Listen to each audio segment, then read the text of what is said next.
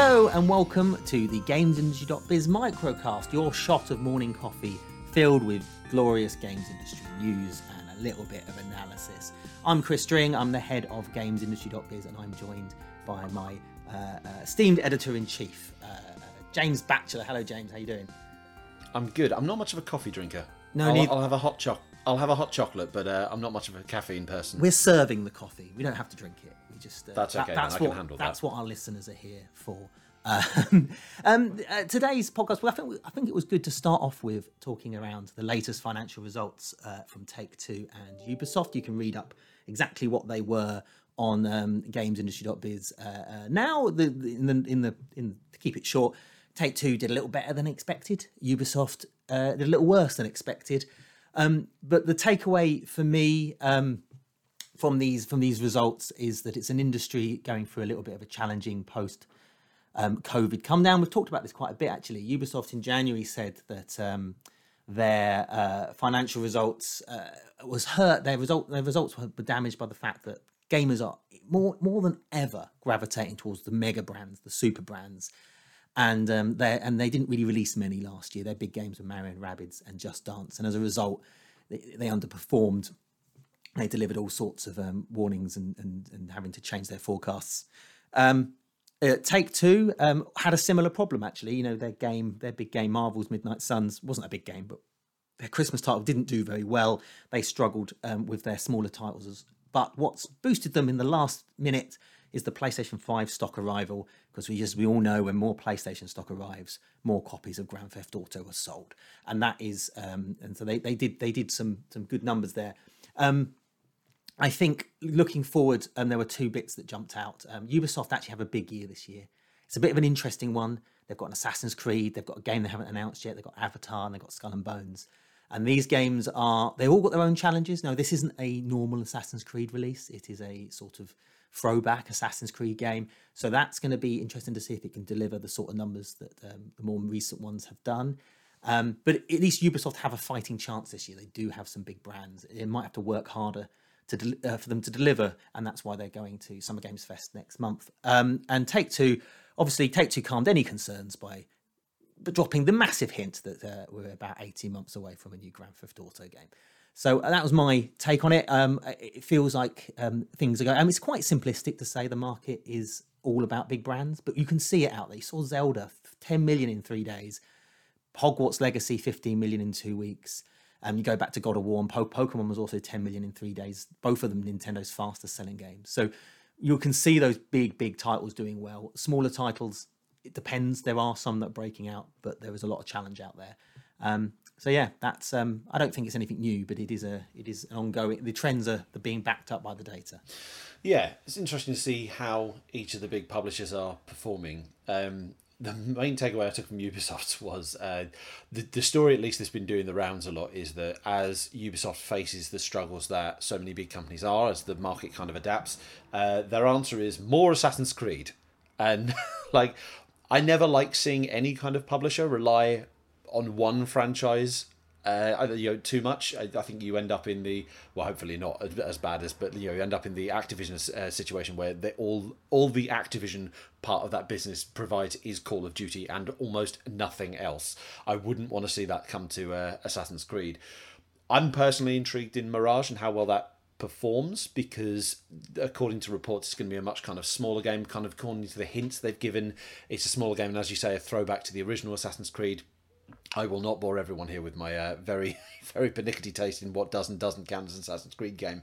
But I think it's interesting that they're experimenting with a smaller title, given that the larger ones, Origins, Odyssey, and Valhalla, is what's driven the series to becoming like a billion dollar franchise for the first time. And they said, when I went to the um, kind of corporate event they held last September, they were talking about how they want at least three of their franchises to become billion dollar franchises. They want them to become you know bigger and bigger and assassin's creed is clearly the one they're going heavy on first time. Like i say but back in september they announced they didn't just announce mirage they kind of announced like i think it was like five assassin's creeds by the end of it like including like a mobile one on netflix.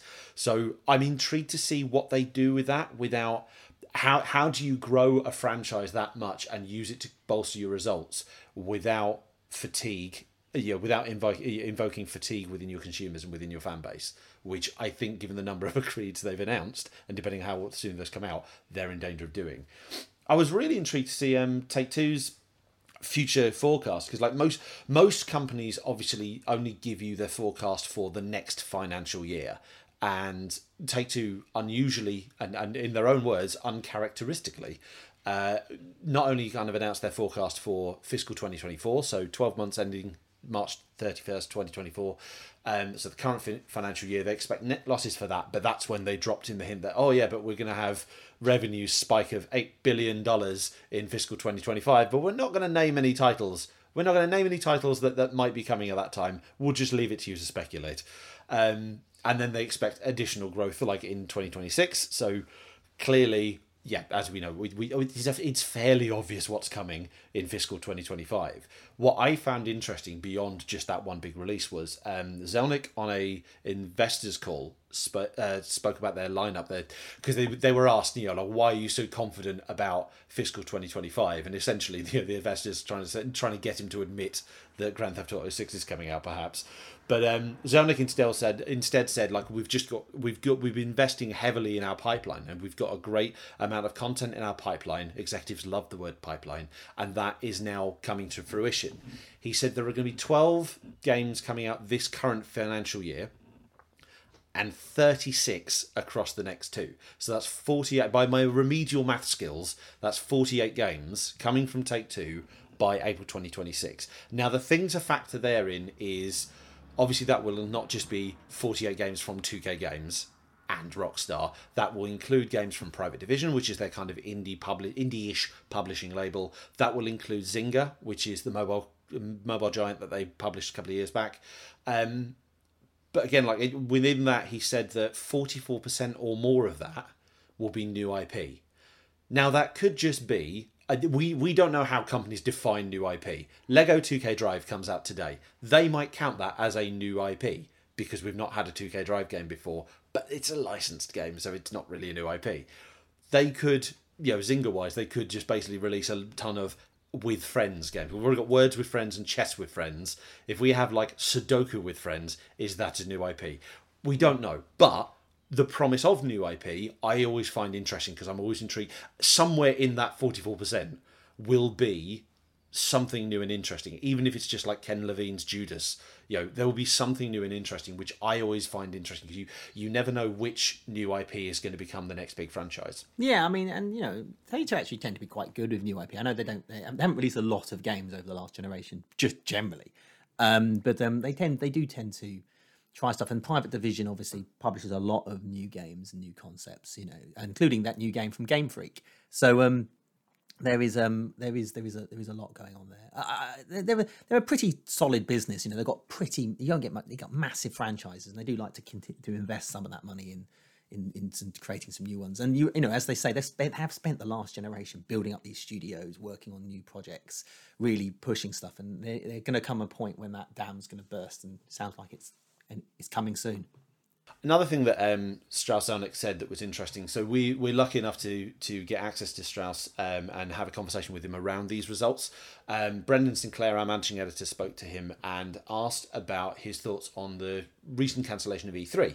Take Two has been a long running supporter of E3 to the point where the one time I went to E3, Take Two was there, had a big old booth on the show floor, had no games. It was just like an executive booth for you to go and do like interviews and stuff. It was the only gameless booth because they wanted to be there. They wanted to support the show. They didn't want to be absent um, and not get any kind of attention at all. Um, in the conversation with Brendan, like he was talking about the the role that E3 can continue to play for the industry, and I should probably stay at this point. Obviously, we're part of ReedPop. ReedPop was working on E3. Chris, you were almost directly involved with some of the um, organisation of E3, so we'll just get that there. But um, he was talking about he believes that it can continue to play a role for the business, um, but he added that it, it needs to serve everyone who's a player in the business. And he said, and I'm going to quote here And I think for a period of time, some of the large players in the business took E3 for granted and decided to step away from the show, but still be in the publicity business at the same time and in the same location. And I think that's problematic. I think you either have to support the show or there isn't going to be a show. Now, that sounds very familiar given that you wrote a similar opinion piece uh, about a month ago, Chris. What were your thoughts? Um, yes, it's interesting. He's not, he's not the only executive to have said that, and he's not the only executive who said that who also didn't support E3. So, um, I'm I, I think it's worth you know you're right. I, I was a little involved in E3. I wasn't on the E3 team, but I was there alongside them as it went uh, south. And um, uh, and I'm not. I'm not. This isn't ReedPop official ReedPop statement. Like this is purely my my position on it. I um, I don't think E3 is going to return. Um, but the reason why so E3 has two, and there's a lot been a lot of soul searching internally, right? There's a lot of oh, if we'd done this differently, if we'd approached that differently, maybe if we'd started doing this and this was the, I, I, I kind of, I get that, but there's a part of me that goes, um, ultimately, ultimately the industry didn't want it. And, and I think they didn't want it for two reasons. There's two big issues at E3 that's difficult to solve. Why is E3, why does E3 exist? What is the event for? And it's primarily for retailers to be told what's coming up and get excited and sign stuff. And it's for the media to sort of look at stuff and cover stuff and retailers just aren't as important anymore. Hardware companies might benefit from it, but broadly speaking, retailers just aren't important anymore. So that part of the show's sort of died off. The media bit, even media is not as important anymore. I mean, it's still important, but community and, and, community engagement is now the focus for a lot of these companies. So that's one challenge. The other challenge, and Take Two weren't coming to E3 this year, right? So, and I'm guessing the reason they didn't come to E3 this year is actually because they don't have anything to show you know, probably got a basketball game coming up, but there wasn't enough for them to show, so they they did they weren't coming, and that for me, and there's not the not the only ones. Um, and that for me speaks to an industry that's with companies, big AAA companies, just releasing fewer and fewer titles, and that's that's problem for E3. You know, they have fewer games to show, at least in the AAA space. So I think you've got these two fundamental problems that are really, really hard to overcome, might even be insurmountable. Um, so I think from a fundamental level, it's an event that, that, that people, you know, and I think there are people that value it. You know, Strauss clearly values it. He thinks, oh, it's great. Everyone's watching E3. It's really exciting. The whole industry's there. But um, does it deliver return on investment? Does it actually make sense from their business perspective? And where the only hope I think that E3 has is if the platform holders say they'll go. Right? If you can get Xbox, PlayStation, and Nintendo going, yet we'll be there will definitely be there. Not just be there nearby. We're going to have a booth and we're going to have games for people to play because that'll create a lightning bolt moment in LA that week. That'll create people who are who are going to come to the show. The media will come, the mainstream media come. Everyone will watch it because those three players are there, and because those three players are there, all the publishers will feel they need to be there as well. And you get to create that big, epic, exciting week that we all that we all sort of love about. Um, I love about that week in June. But um, I, oh, at least two of them. You don't necessarily all need all three of them, but at least two of them. And I think E3 might be able to come back. But I, I at this point, the the no, being going through what the last year's been through, I have severe doubts we'll ever see E3 again. I agree, but I do think we'll still see, as kind of Strauss said, like you know, people kind of doing that publicity blitz in the middle of June or you know in that early June period. I mean, we're already seeing Why? this year that like there is no E3, but I don't know. I, I habit out of anything, but like I mean, like we we're seeing it already. Like obviously you've got um, Summer Games Fest is trying to replace E3, sort of, but then you've still got you've got Microsoft are doing their Microsoft their Xbox Game Showcase, followed by a Starfield Direct. I believe Devolver have confirmed that they're still doing their Direct. I think I even saw like Wholesome Games is doing their Direct like a, it's uh, Ubisoft are doing stuff around yeah, that week. But that's because that's because the, they committed to it when E3 was going to be there. Yeah. Like E3 was supposed to be that week, and these companies had already signed up yeah. and already got things planned and processes in place to announce stuff that week. So they're still doing it. Do they do it next year? Knowing if they know E3 is not going to be there, will they still go in that week? And I don't know the answer. I, am just skeptical. Is he June the best time to announce video games? Like, is that the best? Would you? Could you not just go somewhere else? Could you not do it on your own schedule without having? You know, I just, I, I, I hope I'm wrong. Well, we, but it, it, it's we we saw that in 2020. We had like a, a just array of game showcases from like April through to September. Mm. And I don't know if it was just purely because we you we're accustomed to it all being concentrated in one week in June. Um, but it just felt so disconnected. And we honestly we almost got like there was definite feeling of fatigue by kind of July August when more of these uh, showcases were going up. So I think the spreading out that excitement impacts the ones who go later Yeah, but I don't. I just. I. I. I, love. I'm. A, I'm a supporter of it. I love that big lightning bolt moment. The whole world coming together. Everyone getting very excited about games. I really wanted to come back. That's why I got. That's why I wanted to get involved in E3 in the first place. But um, I think if you're just if you, I, I just I don't think it's even going to be called given the name. I think I think yeah. I, I my feeling is as of right now, that week, that big moment of announcements is just gone, and we're just going to be spread out and hidden within other events. And there might be some announced at PAXs and EGXs and GDCs and and and, and Gamescoms. Obviously, Gamescom will be a decent one, um, and just on people's own schedules. Um, I think it's a shame, and I'm and, I, and but you know unless those platform holders go, actually, no, we do want to have this moment. Um, but it that's why people go. People go for those three. Everyone, not just the media, not just the people watching at home, but also the publishers. You know, well, the big question the E3 team kept getting was, what platform holders are there? And when the answer was none, well, look what happened. So, um, oh, but I, I hope I'm wrong, and like I'm going to Summer Games Fest. I'm really looking forward to it, and I'm hoping I go there and there's a big positive vibe, and everyone's like, "We've got to keep doing this." I'm hoping that's the result of it. I just, you know, it, maybe it's because weariness of of what's happened over the last year, but I I I, I have my doubts. What I will say though, to counter all that, to to contradict all that, Sony are going with an announcement. They're doing something. Sony Sony were never involved anyway. They were never interested in going their thing, and I do quite like the fact that they've sort of done a last minute. We're doing a showcase too, and it's an hour. Right, and it's probably they're going to be their big, biggest, probably their biggest PS5 showcase since the PS5 launched, really. Um, so I'm um, I'm quite excited to see what they do. I, I do like the way I, I, used to be quite critical of Sony's rather um, small, quiet, sort of more. You know, they're not quite they're not quite in your face. They're not and they're not as ubiquitous. They're not as everywhere with their PR around these things. Um, they sort of do something quite late. Nintendo are similar. And um, Microsoft quite the opposite, you know. And I think that's the difference between a company that's selling a products and companies that's selling sort of an all year round service. And one needs to do a lot more talking than the other. But um, I, I think PlayStation obviously are still doing something in this window, so maybe maybe there is hope. Maybe I am intrigued about that Sony event. And maybe I'm reading too much into the branding, but the fact that it's referred to as PlayStation Showcase rather than the usual state of play, and the fact that it's an hour long, like it, it feels like it's going to be bigger than the sort yeah. of events they've been doing recently. And and as you were saying, like we we we don't really know what's coming up for PlayStation now. We know that Spider Man 2 is coming out and possibly a, a, couple of other things. We know they've got a ton of live service games in development, but it'll be years before these, we see those. Oh. Whereas the past you know good few years we've known that right we've got horizon coming and yeah. gran turismo and god of war and and we don't know what's the vast next. majority of those games were announced before the ps5 launch most of them were due in the first year of ps5 mm. So um you know they were yeah. delayed because of covid so so we're actually see we actually don't this is almost like the second set of playstation games we haven't seen anything of wolverine either that's the other game they have on the schedule but yeah you're right you know ah, you're yes. right there's not a lot and um, PlayStation have also changed their strategy. I remember, you'll remember, PS4, they would announce a game and then release it five years later. They used to announce games that weren't even in development yet.